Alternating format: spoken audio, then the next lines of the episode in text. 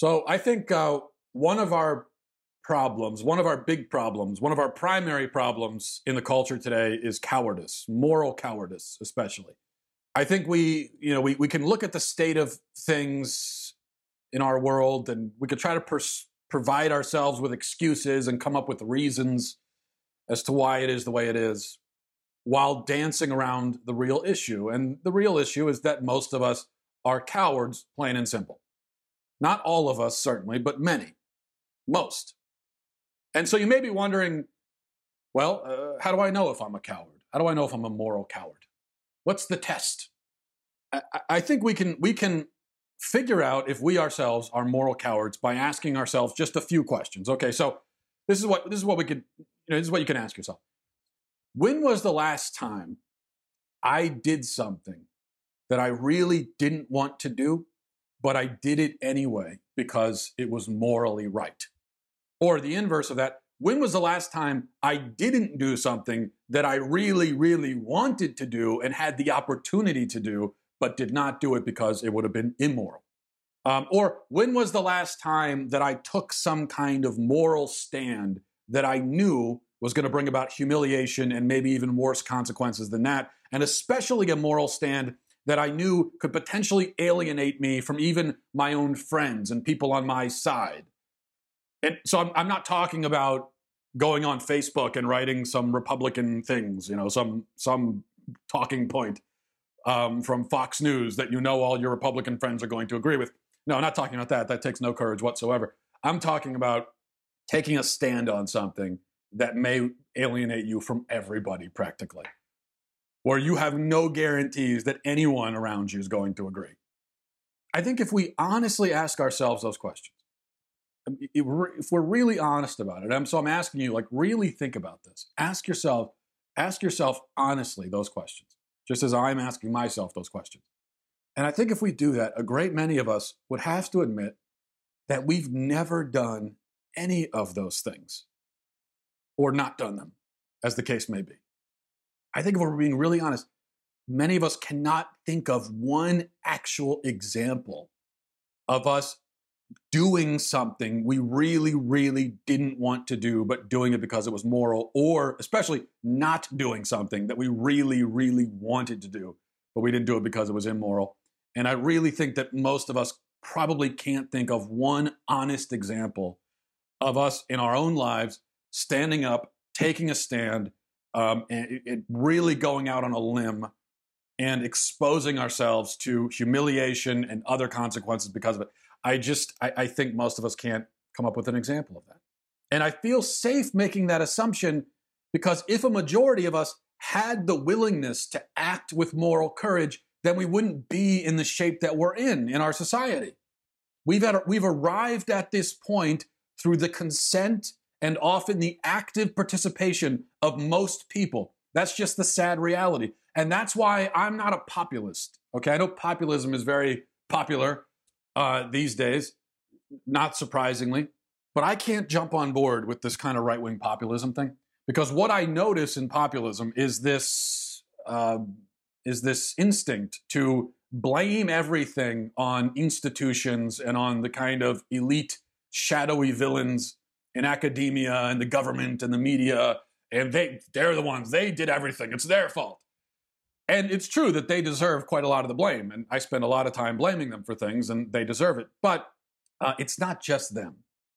The sad fact is that most regular people participate, have participated in the degradation and destruction of our culture.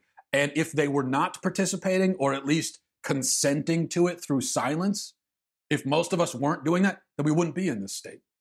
All of those elites and everything, they only have the power that we give them. Hollywood only has any power because we, if we didn't pay attention to Hollywood, it would have no power whatsoever. It also wouldn't have any money if we didn't give them money.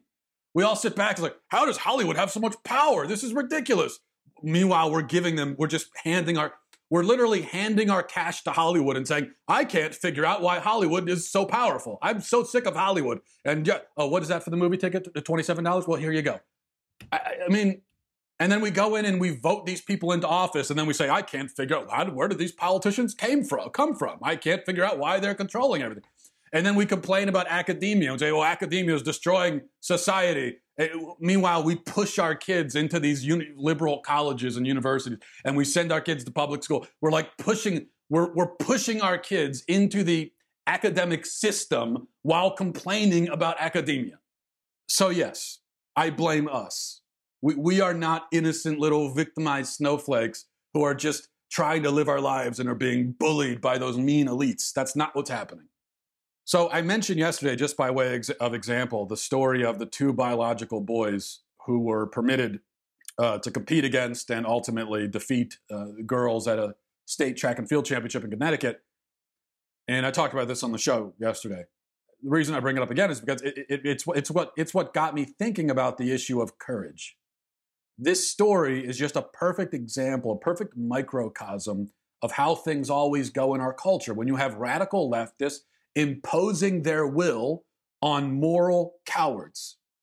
So, as I said yesterday, just in that example, just as one example, if every parent who silently disagreed with allowing boys to steal medals from their daughters, and every coach who privately felt disgusted by it, and every school official who harbored serious reservations about the whole thing in their minds, if they all would just speak up and refuse to participate in or facilitate any competition that involves boys, then the problem would be solved.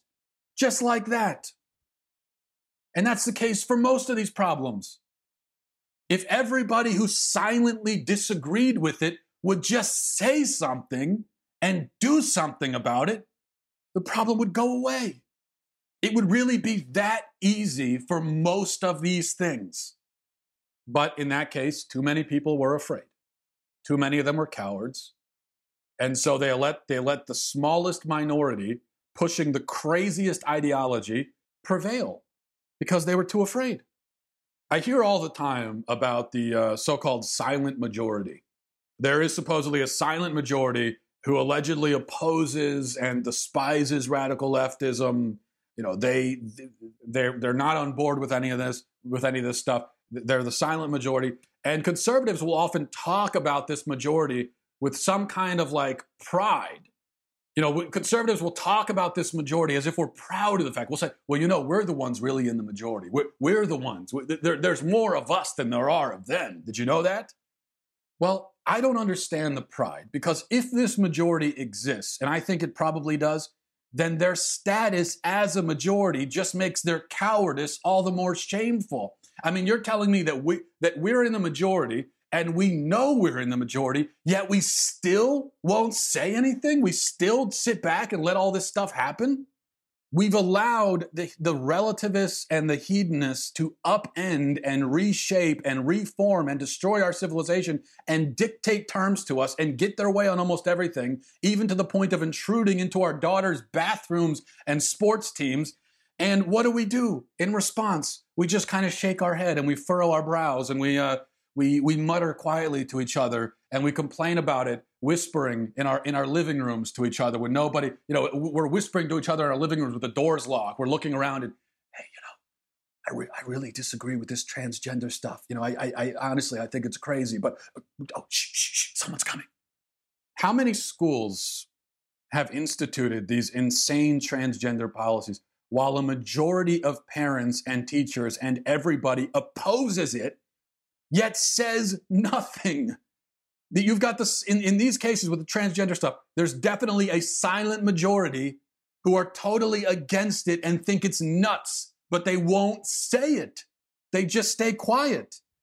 And that's just one example. I mean, in my piece yesterday, I mentioned the uh, the story of a CrossFit executive. Now, this is an example on the other end of the spectrum. This is an example of courage. This is what courage looks like. So, a CrossFit executive um, got fired after saying that gay pride parades and gay pride festivals are sinful, uh, which is true. They are sinful. And he said this on his own Twitter account, and he was fired for it. But that, that made me think well, how many communities have hosted these sinful spectacles known as pride parades while the majority of residents in these communities are, are absolutely opposed to the whole thing, but they don't say a word of protest against it. They just they just kind of stand off on the side, and uh, maybe even maybe they even wave one of the rainbow flags just so nobody because they don't want anyone to know that they're opposed to this in their head. They're so terrified. How many people feel very upset about the Holocaust of the unborn that happens in abortion clinics across our nation and the 1 million babies that are killed every year. And yet, although they feel upset by it, they do and say nothing in opposition to it. How many people complain, as I said, about uh, complain about Hollywood and all the filth on TV and everything, yet they keep on watching it, watching the filth and letting their children watch it. And on and on and on and on. We let all of this stuff happen. We stand by while it happens. We say nothing. And then we claim that our silence is rooted in some kind of principle. This is my favorite thing when conservatives are trying to justify their cowardice and their silence. And so they'll, they'll, they'll try to make it about freedom, about, uh, about respecting other people's privacy. And they'll say, well, uh, I don't agree with it, but uh, we all have freedom and, uh, you know, the free market and freedom and free market that's become look i believe in freedom and i believe in the free market but it has become a crutch for cowardly wusses in the conservative movement who just want they want they lean on that for everything to give them an excuse so they don't have to fight back ever about anything.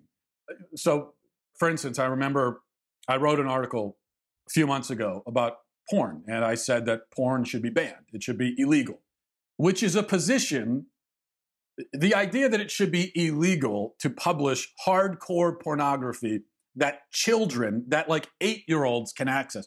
Now, that is not a radical position, or at least up until very recently, it would not have been considered a radical position.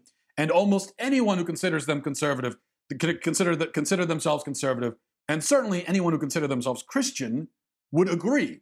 Obviously, yes, that stuff should be illegal.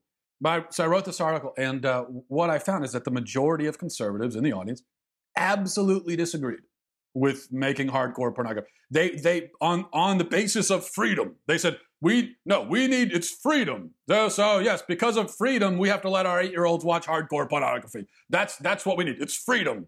That's what Thomas Jefferson would have wanted. You know something?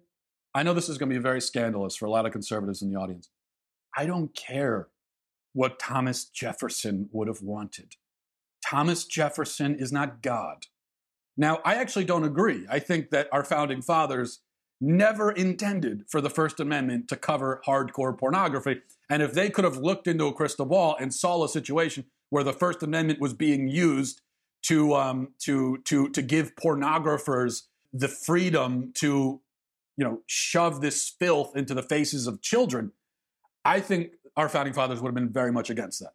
And the fact that there were decency laws on the books in almost every state up until recently, I think that kind of speaks to that. But but here's the point.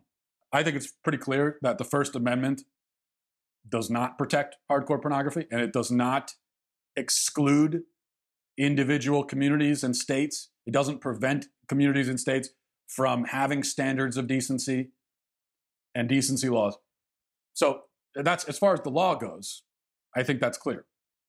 But as far as what our founding fathers individually would have wanted in their own heads, I, I don't care. It, it, it doesn't matter. It doesn't matter to me. I mean, Thomas Jefferson was also, I, I mean, he ripped apart the Bible and made his own Bible. Okay. So that's what, that's from a moral and spiritual perspective, that's the kind of guy we were dealing with. So I don't really care what his moral and spiritual opinions were. All right.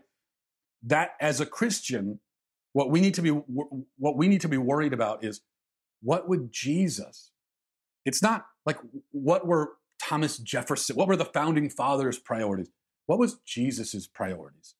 What would Jesus want for our country and our community and our children? That's who we should be worried about. Jesus is God, not the people on Mount Rushmore, not the founding fathers, not the people that you know signed the Declaration of Independence. They were all, they were great men. They were not gods. And I think in the conservative movement, what we've done is we have made a religion out of, we've made kind of a national religion for ourselves.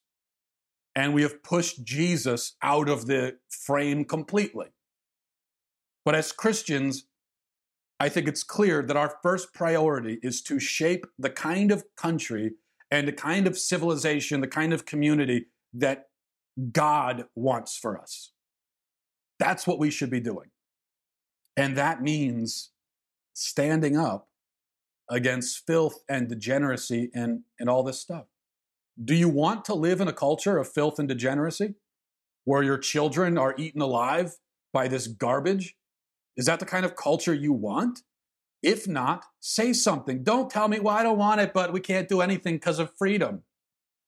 No, that's, that's not freedom you're talking about. It's cowardice. So do something. Stand up. The fact is that most of us are exactly like the parents, coaches, and officials who stood off on the sidelines politely clapping while a couple of dudes cheated and humiliated their daughters. That's what most of them were doing. They were, they were just kind of, they had a fake smile on their face and they were just standing off on the sideline. yeah, okay, good job. Uh, you go, girl. I mean, why, why, why weren't their parents running onto the track itself and saying, no, I'm not even going to let this race go up?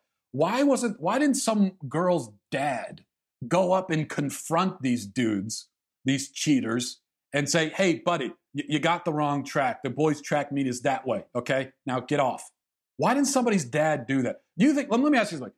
Fifty years ago, if this had ha- if this happened fifty years ago, imagine like your grandfather. Okay, fifty years ago, you've got a dude, you got some muscle-bound dude that shows up at a girls' track meet fifty years ago and says, "Yeah, I'm going to race against the girl. and there are a bunch of dads in the audience. How do you think the dads would have responded to that? Do you think they would have just sat back and said, well, we can't do anything. It's freedom, you know? Freedom. Yeah, it's what Thomas Jefferson would have wanted. No, those, those dads would have walked right onto that track and said, hey, bud, get off. No, you, get out of here.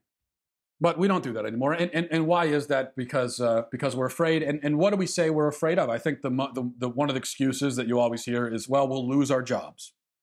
Well, I think there's quite a bit that we could do to stand for our convictions without getting to the point where we might lose our jobs. Like losing our jobs is here and we're over here. We could we got a lot of room to cover before we have to worry about losing our job. But even if that is a risk, and maybe it is in some situations for some jobs, maybe it is a risk. Okay. Maybe that's a risk we have to take. Jesus says we have to be willing to give up our lives for the truth. So if we won't even give up our jobs potentially for the truth, then how far are we from living like Jesus told us to live? But the thing is, that's not even the real fear, is it? Because it's not just about jobs. I think people are mostly afraid of social alienation. They're afraid of humiliation. And it's natural to fear, fear, fear those things. But really, when you think about it, who cares about that? Who cares what these cackling drones think about you. So people laugh at you. Who cares? I mean, what, what, why be afraid of that? Our lives are not being threatened. We're not being called upon to demonstrate a huge amount of, uh, of courage, the kind of courage that you need to demonstrate when, your when your actual life is at risk. Our lives aren't at risk. Nobody's coming to our houses and killing us because of our opinions. Maybe eventually we'll be at that point, but well, actually, we're never going to be at that point at this rate because there's no reason for us to ever get to that point. You know, our ideological enemies and the enemies of God in our culture, they don't need to kill us because we're no threat to them. We're just, we're too busy watching Netflix and minding our own business. So why are they going to come kill us? We're not worth killing, basically. The Christians in the Middle East, they're worth killing from the perspective of the satanic uh, persecutors of the church because they're, they're on fire with the faith and they're courageous and they're strong Christians. And so the enemies of the church say, well, we got, well, I mean, all we can do is kill them. The enemies of the church in this country, they look at us and they just laugh. They say, you guys are no threat. You're not going to do anything. I mean, you won't even stop watching Disney movies. Yet you complain about Disney. You can't even bring yourself to do that. Yes, you're no threat. No, you're worried we're going to kill you. Why, why would we ever do that? So it's not a lot of courage that we need to demonstrate. I think we need to demonstrate just a little tiny speck of courage. And if we all had that, if we all had just our little speck, if we all came equipped into every situation with just that little speck of courage, like you can hardly even see it, but if we all have that, and we're willing in any situation to demonstrate just that small speck of courage for only even just a few seconds, That's what most most situations call for a small amount of courage that you will demonstrate for a very short amount of time. And if we were willing to do that, then I think everything would change. So that's my challenge to you and to myself. Because, by the way, I'm not, I, am saying all this, I'm talking to myself as well, not just to you. I'm talking to all of us.